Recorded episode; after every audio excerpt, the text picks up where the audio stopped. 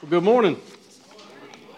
Good to see everybody here this morning. I hope you've got a couple things with you. One is a copy of God's Word. You can be turning it to 2 Peter chapter 2. We're going to be looking at the first three verses of chapter 2 today. Uh, you also need a, a sermon notes. It's got a back and front on it. Make sure there's some back there on the table as well as a Bible if you didn't bring one. This here is just for everybody's is just for information of what's coming up. We have several things coming, including a new member celebration next week, and uh, also new member equip that happens at the 11 o'clock hour and during the second service if, if you are planning on attending that, just a reminder.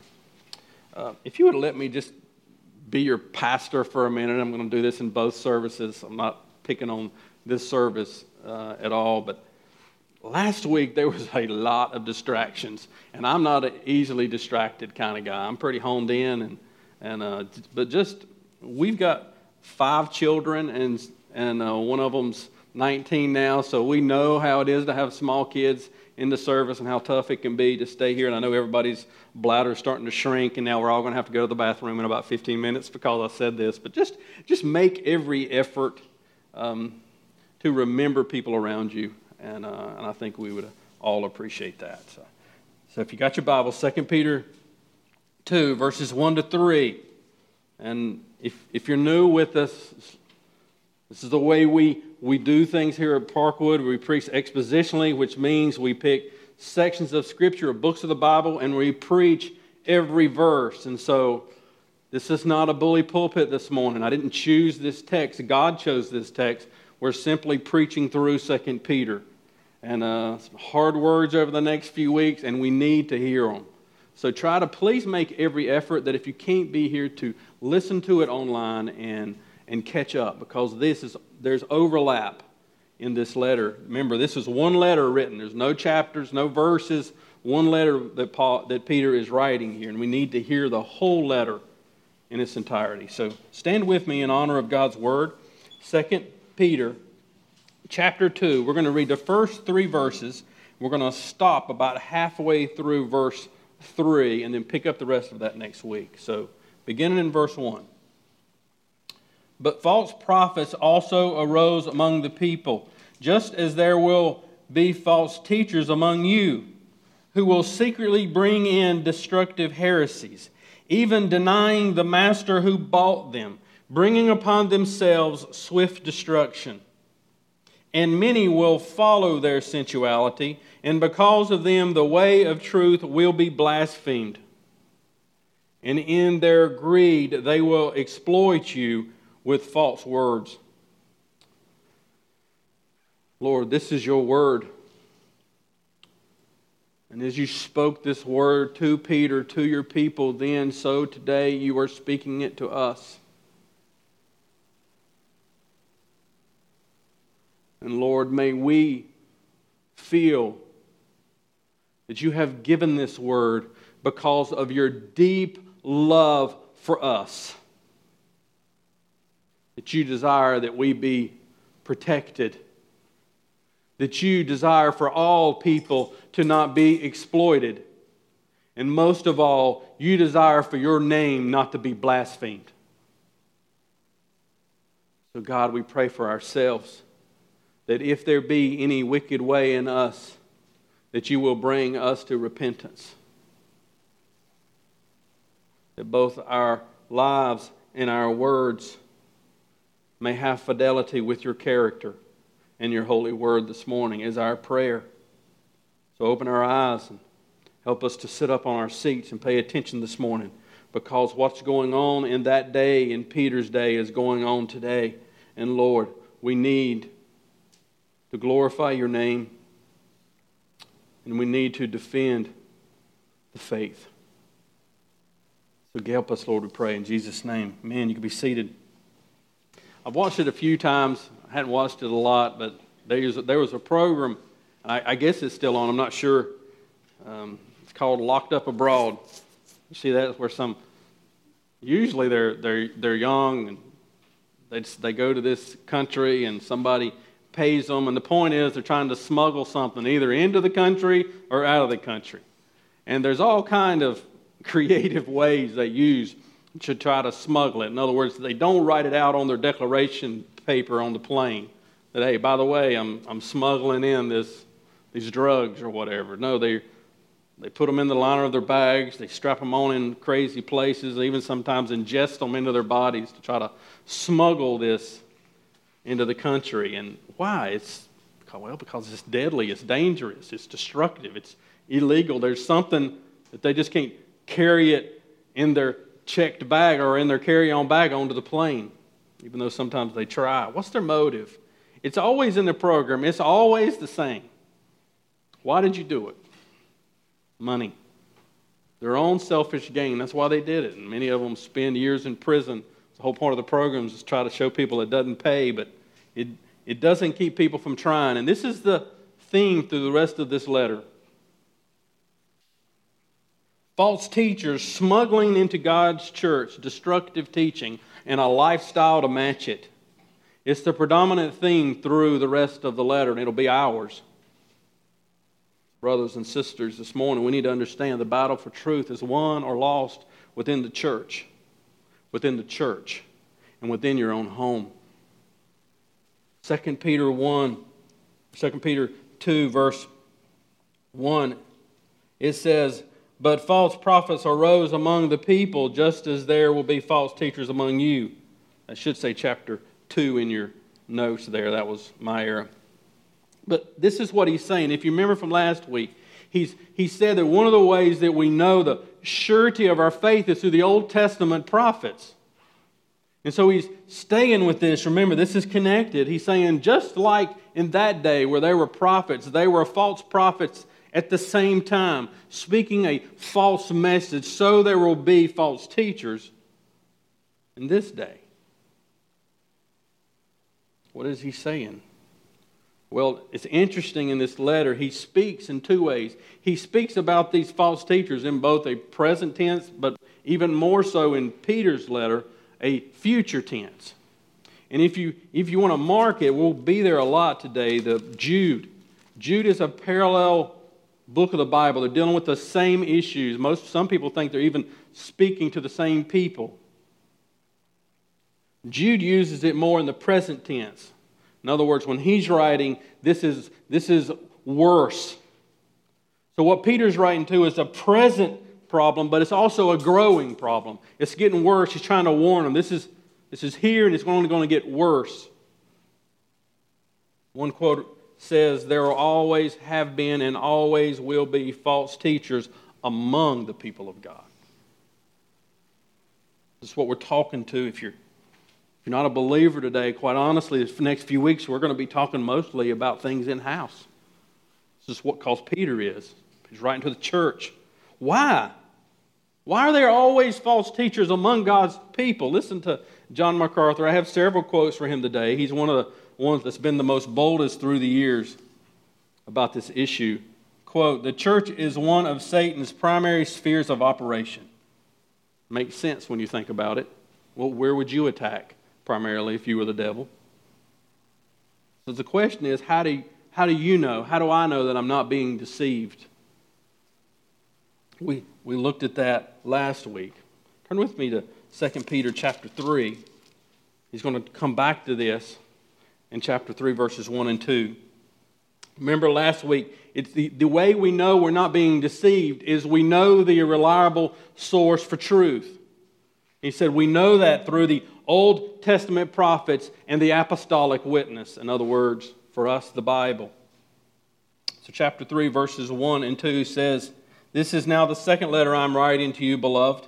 In both of them, I am stirring up the sincere reminder, by way of reminder, that you should, this is the point, that you should remember the predictions of the holy prophets and the commandments of the Lord and Savior through your apostles.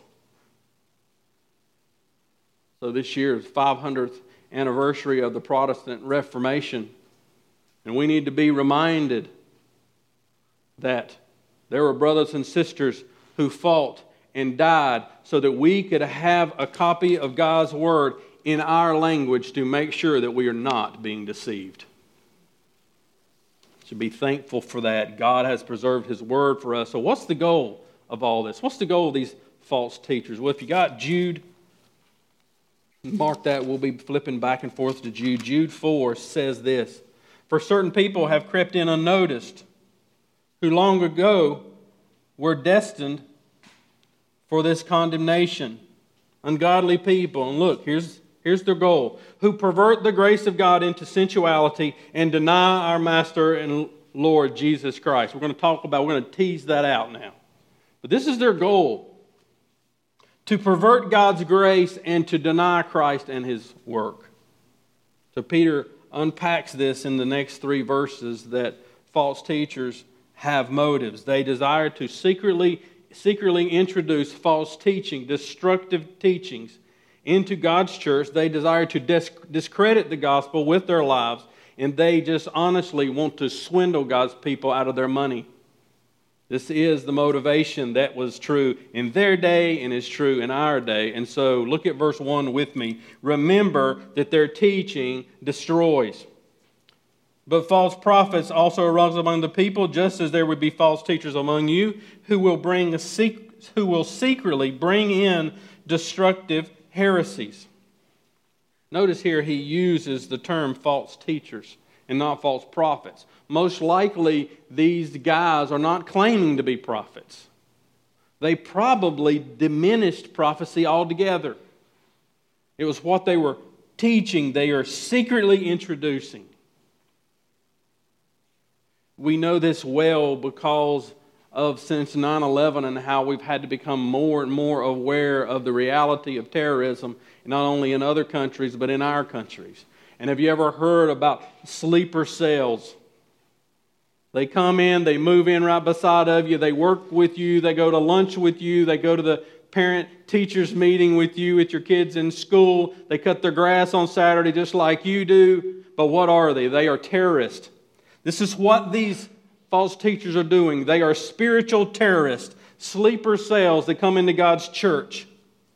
And the word heresies here is interesting because it isn't until later on that this idea of heresy became to mean a teaching against the orthodox faith that's been passed down. This word now, at this time, simply means ideas. So look at that and read it that way. They are secretly introducing destructive ideas. Jesus speaks of this in Matthew 7 15. It says, Beware of false prophets who come to you in sheep's clothing, but inwardly they're what?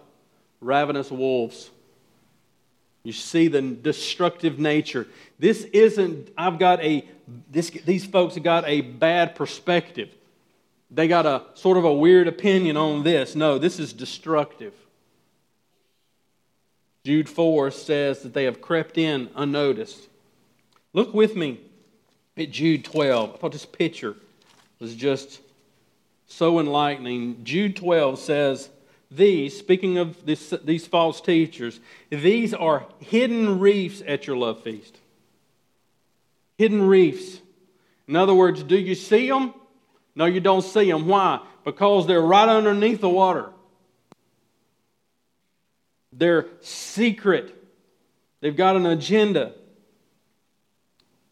1 Timothy 1:19 teases this picture out of what happens if we don't understand God's truth and catch this false teaching. It says, holding faith and a good conscience, by rejecting this, some have made shipwreck of their faith. That's the point. That these false teachers secretly introduce teaching right below the surface, and what it causes is shipwreck of people's faith. Man, it sounds sounds pretty uh pretty intense. Is he exaggerating? Why would they people intentionally come into God's church and dis- and intentionally secretly try to deceive people? I mean, why would they do that? 2 Corinthians 11 13 gives us a little bit of an idea. Remember, Jesus had the hardest things to say to the most religious people. And you know what he used to say to them?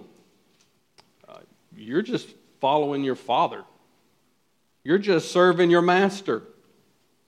Listen to what he says, 2 Corinthians 11, verse 13.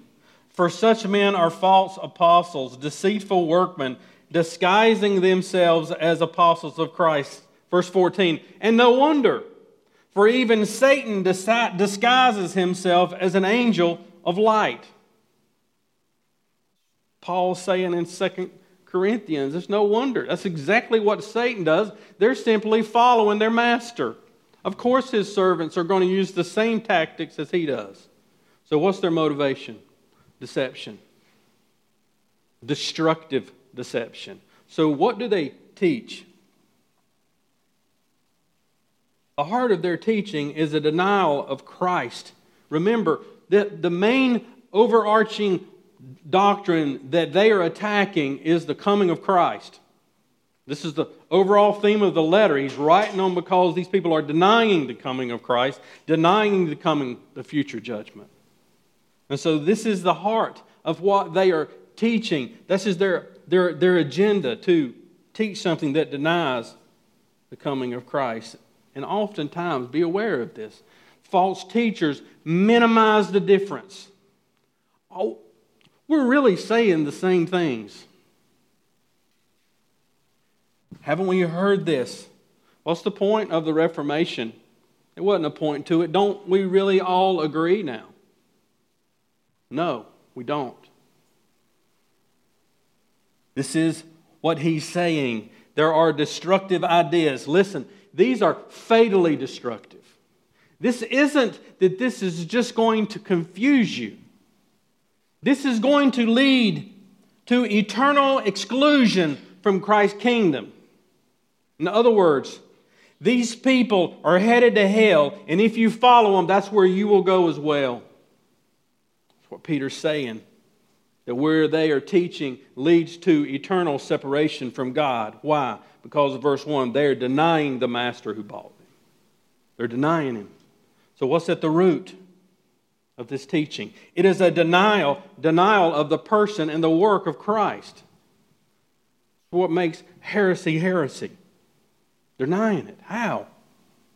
Remember the doctrine. Christ is not coming back.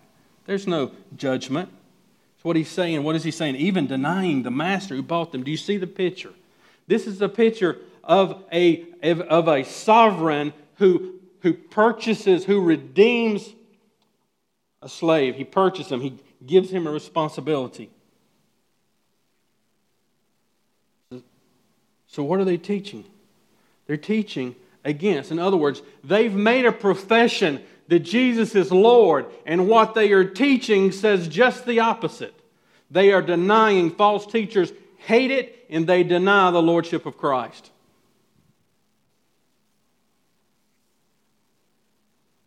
So, we're going to talk about this in depth next week, but let's just read the text. Where are they headed? What does it say? Verse 1 it says, They bring upon themselves swift destruction. The destructive conduct leads to their sure condemnation. We're going to, like I said, we're going to look at this more next week, but I want you to see three points. I want to write these down. They're true today, just like they were then. Three points that you can identify false teachers. First, they lack divine authority. Oftentimes, false prophets and false teachers claim to have went onto some kind of mountain, to went in some kind of cave, or to have some kind of vision that corrects, fills in, or helps out the Bible. Or they'll stand in front of you and say something like this God told me to tell you this this morning. And they'll say it outside of God's Word. They lack divine authority. false teachers are masters at proof texting Scripture to prove their point. Number one, they lack divine authority. What else? They promise peace when God has foretold judgment. That's what they've done ever since the Old Testament. When the prophets were saying, You need to repent, you need to repent, or God's going to bring judgment. The false prophets were saying, What? No judgment's coming. You're okay. Do we see this today? It is a gospel with no repentance. It is to presume that the people outside of Christ can simply have peace with Christ by thinking better of themselves or saying a prayer when they have never submitted to the Lordship of Christ. It is a repentless gospel. This is what universalism teaches. This is love wins. That God's so loving and God's so good, He's not going to send anybody to hell, so you really don't have a problem. This is the very thing the false teachers were preaching. We're preaching in today in number three. They will certainly be judged by God. This is Peter's point. This is Jude's point. The word swift here doesn't mean that God's fixing to, to, to zap them like a bug. It means that they, it means surety. They will be assured of judgment. So their motive is to deceive. And they are deceiving and they are destroying with their teaching but also remember, they scandalize the gospel of Christ. Their teaching destroys, but it also scandalizes the gospel. Verse 2 And many will follow their sensuality, and because of them, the way of truth will be blasphemed. So, we've all seen these athletes that make a lot of money, and in turn, our children and even some of us almost idolize can still remember this one athlete, I don't remember who he was, and they had a picture of him in the elevator beating on his wife. You know, everybody started trying to make up an excuse of what happened and all this.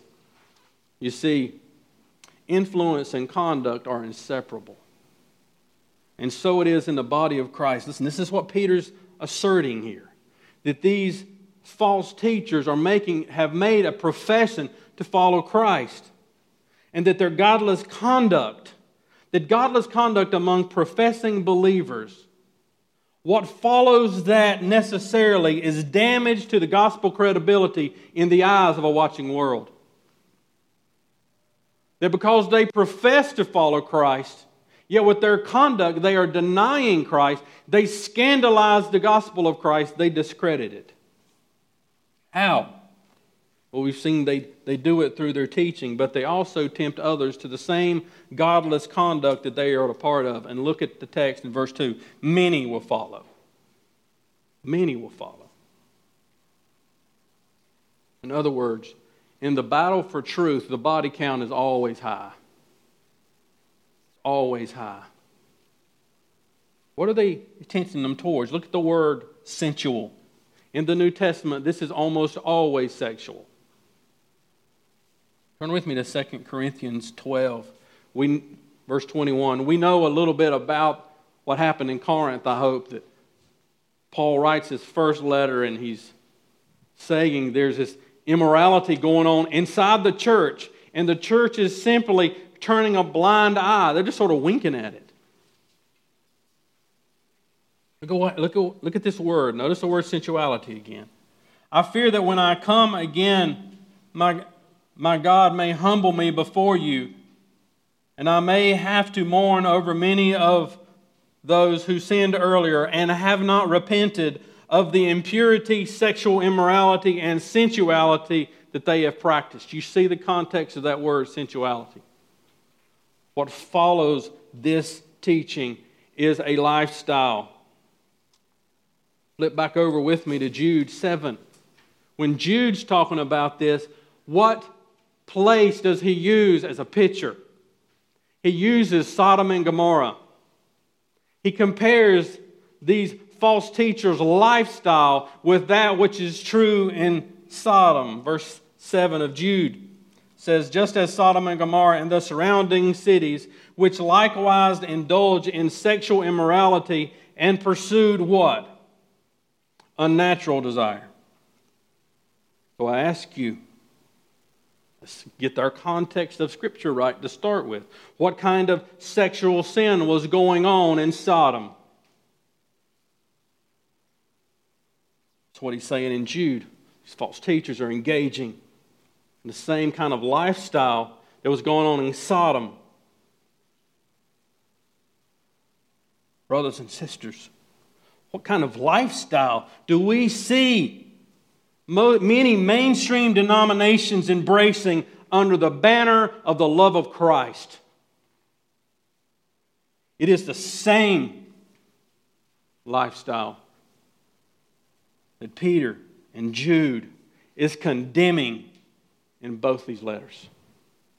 It leads to condemnations. In other words, the leaders embrace these lifestyles and the people follow them.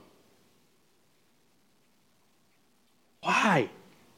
Why do so many people follow this stuff? Matthew 7 13 gives us an indication. Jesus said this was the way it is, didn't he? Matthew 7 and verse 13 says this Enter by the narrow gate, for the gate is wide and the way is easy that leads to destruction, and those who enter it enter by it are many. For the gate is narrow and the way is hard that leads to life, and those who find it are few. In other words, he's saying to people who enter in to the wide gate, enter it because it's easy. Requires no repentance of sin. John MacArthur again says, quote, their message of independence, personal freedom, and self exaltation is inherently appealing to fallen human hearts who would rather serve themselves than submit to Christ. So you want to be careful to not slowly and gradually be destroyed through false teaching. Be careful when teachers magnify your independence and not dependence. Be careful when preachers magnify your personal freedom and not your submission to Christ. Be warned when a church magnifies your self exaltation and not Christ because they are headed towards destruction. They tempt others to godless conduct and they blaspheme the gospel. Look at verse 2. And because of them, the way of truth will be blasphemed. The word blasphemed here means slandered. The gospel will be slandered. This is future. He's saying, whatever's happening now, it's going to get worse. It's going to get worse. Why do they sit the way of truth? Well, if you look at Acts 9 2, remember when Saul was persecuting the church, the church was beginning to grow. You remember what they called the church? They called the church the way. The way. Why? Because the message was there's only one way to God. Jesus is the way, the truth, and the life. This is what they are slandering. In other words, here's what's happening they're professing to follow Christ, they're pro- professing that Jesus is Lord, but their lives are slandering it. They slander it, not with simply what they say, but how they live. They slander the gospel and it tarnishes, it disgraces, it pollutes the credibility of the gospel. Romans 2:24 Paul condemns the Jewish people for this. It's interesting, we talked about last week about the Old Testament, how much our, the apostles trusted and depended on the Old Testament. So in Romans 2.24, Paul quotes Isaiah when he says, The name of God is blasphemed among the Gentiles because of you. Why is it blasphemed? Why is it being slandered among the Gentiles? because you say we, we are saved by grace alone, through faith alone, in Christ alone, but then you're adding some kind of work that they have to do beside of it. You're slandering the gospel.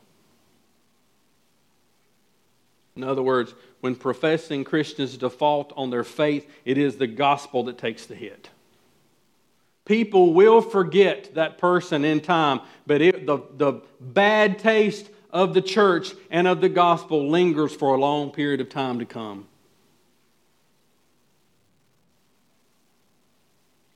When it comes to the lives we lead, our reputation is not the first thing on our mind the gospel's reputation must be.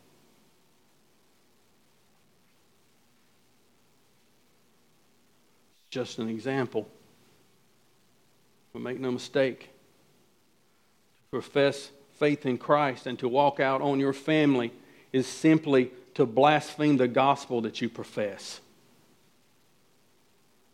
We proclaim Him with what we say, and we proclaim Him with how we live. So, do you see their motives? They're destroying them with their, with their, with their lives and with their teaching. They're discrediting the gospel with what they say and how they live. People are following them. They have to be stopped. But remember, what they really are after is to swindle people.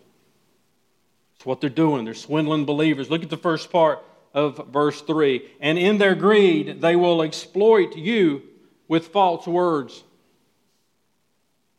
Again, MacArthur says they are spiritual parasites feeding on the church for selfish gain. They have a they have a point, they have a plan. Nothing more in many of them than a Ponzi scheme a scam that promises high returns with little investment. You know what? It goes something like this just plant your seed faith. Just plant it. Let your faith release what you really want. Their motive is personal gain. They are taking the pocket change out of poor people and leaving them to perish. Falsehood and greed always go together. They're destroying lives with what they say. People are following their immoral lifestyle, but listen, look at what it says. They will exploit. This is a commercial term. This involves monetary motivation. Chapter 2, verse 14 says they have hearts trained in greed. This is their motivation. This is primary. You flip back over to Jude again. Jude 11 says, Woe to them, for they walk in the way of Cain and abandon themselves for the sake of gain. What is he saying? He say they, out of their greed, won't gain and they're, use, they're willing to use Christ and His Word to do it. And they have, a, they have given up their souls for the sake of gain. Jude 16. And listen, understand many of this. I'm simply reading the Bible. Jude 16, I'm reading it. I'm not, I'm not interpreting it. I'm reading it. If you think calling them spiritual terrorists is too strong, listen to what Jude says.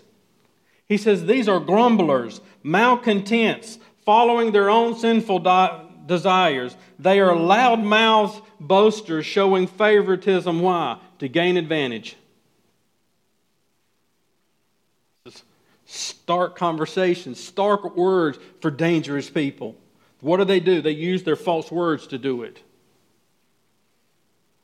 They make up these cunning precepts, these cunning ideas to swindle unassumed listeners. And who do they prey on the most? They prey on the biblically ignorant. People who don't understand biblical theology. People who don't understand the nature and the character of God. And they, they, they pick on them and they swindle them from their, for one purpose for their own gain.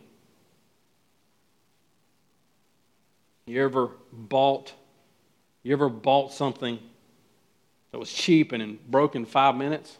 It's aggravating. Maybe a cheap tool from at one place we say, oh, we all we all say we're not going to buy it. We end up buying it from it because it's cheap, you know. And, and you start using it, you know. Bought a whole pack of of Philip bits one time. I was doing like floors or something, and every time I started using one of them, they, just twist. Like they made them out of rubber or something. This is the kind of stuff they're selling people. Jesus is nothing more than a means to what you want. It's just false teaching. They prey on the biblically ignorant. And listen, here's what's so dangerous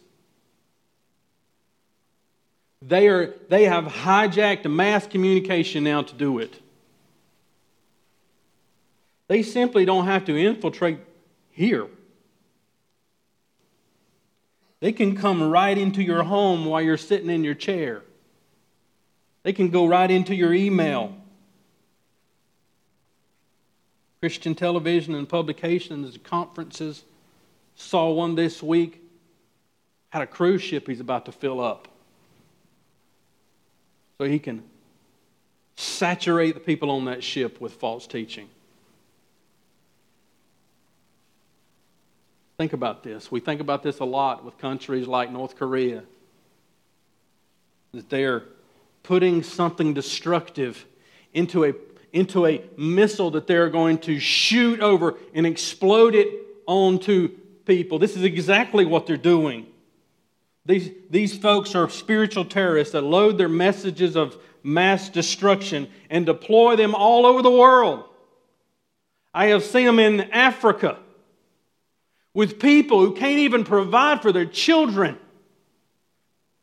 And they're robbing them of their precious few cents to fill their own perverted pockets. These are the people that Peter is talking about. And he says, Make no mistake, they're coming to a church near you. Are you ready for it? This is just one reason why the New Testament's primary model is giving through the local church. Need to listen to me. I've made this mistake.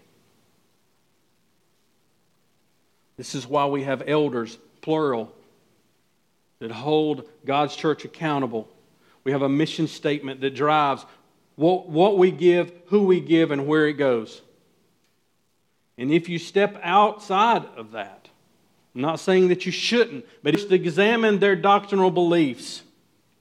And you must scrutinize their financial practices. If not, you may find yourself subsidizing spiritual terrorists. Be careful. When we entered into the world of adoption, a wise man told me once, once there's some things in worse in life than simply being poor. It is to put rice in children's mouths and give them a gospel that'll send them to hell. We need to wake up to this. So, what are we going to do? First, we must look at ourselves. Does what I believe and how I live proclaim His glory or deny His name? I want you to just look with me and contrast this scripture on the screen. Does what I believe and how I live proclaim His glory. Or does what I believe and how I live deny His name? Look at Titus 1, verse 16. They profess to know God. You see that? They profess to know God. But how do they deny Him? By their works. They profess to know God, but they deny Him by the works. They are detestable, disobedient, unfit for any good works. So, how does my life proclaim His glory? Well, He tells us in Titus 2, verse 7 Show yourself in all respects to be a model of good works. And in your teaching, show integrity and dignity and sound speech that cannot be condemned so that an opponent may be put to shame, having nothing evil to say about us by how we live and what we say. This is how we proclaim His glory. Does my life make the gospel believable?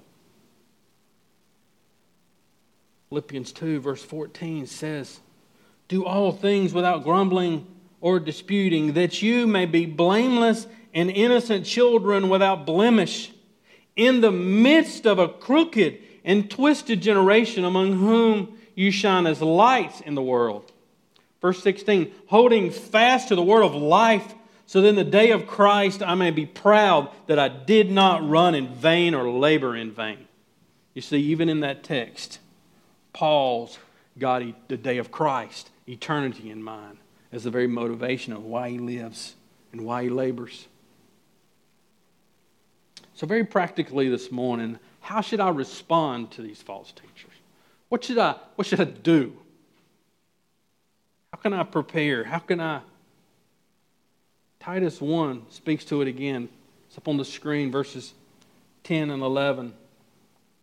For they are many who are insubordinate, empty talkers, and deceivers, especially those in the circumcision party. Verse 11 here's what we must do they must be silenced since they are upsetting whole families by teaching for shameful gain what they ought not to. They must be silenced. Listen, I know sometimes you come to church and say, man, I can't want them to do all that. I mean, why did I do it this morning? Because this is what Scripture tells us to do. Must be corrected. They must be silenced. If they are entering into your homes and teaching you a false message, I must confront it, and so must you. So, what's the positive thing that we can do? Titus 2, verse 1 tells us, But as for you, as for me, teach what accords with sound doctrine. In other words, I need to know what the truth is. I need to know what, what correct teaching is. So I'll know the scam when I see it. It's how we pick our music. Hosea put our music together. It's the point that even if I didn't preach, you should be able to understand the truth simply by what we sing. Do you see the war this morning? Do you see it? If you see it, if you feel how deceptive this is, if you understand this morning how dangerous this is, then you will not forsake the gathering of each other because this is essential. Growth group will not be optional, and doctrine is going to be like your spiritual Kevlar to protect you and your family. Is this the way you see it? Because this is the way the Bible sees it important what we, what we believe and why we believe it. We must teach it. This is how we protect ourselves. Brothers, we need more elders to stand for truth. We need more deacons who are willing to serve and love God's people in truth. This is a war that's waged within the walls of your home and in the context of our church. We must love God's people with the truth. So, as we close this morning, just let the God's word on the screen. Peter, in his first letter, just encourages us. 1 Peter 1, 1 Peter 5, verse 8. He says, Be sober minded, be watchful. Your adversary, the devil, prowls around like a roaring lion, seeking someone to devour. Resist him firm in your faith, knowing that the same kind of suffering are being experienced by your brothers throughout the world. And after you have suffered a while, the God of all grace, who has called you to his eternal glory in Christ, will himself restore, confirm, strengthen, and establish you. To him be dominion forever and ever. Amen. Lord, this is our prayer that you would establish us in our faith that you would strengthen us, that you would give us a renewed zeal for the gospel, that we would love your truth because we love you, because we love your Son who came and who lived and who died and who rose again. And on these truths, we must not, we will not wonder Lord, thank you for making them clear to us. Because, Lord, if you would not have told us, we would not have known. We could not have found it unless someone declared the truth to us. So, Lord, we thank you. We thank you that men like Wycliffe and Tyndale who labored their whole lives so that I could read your word in my language May we be so bold as to give our lives for the truth. To this you have called us all. And we will not, and we do not labor in vain, because we labor for your glory. So now, Lord, receive our worship as we stand and sing. Stand with us.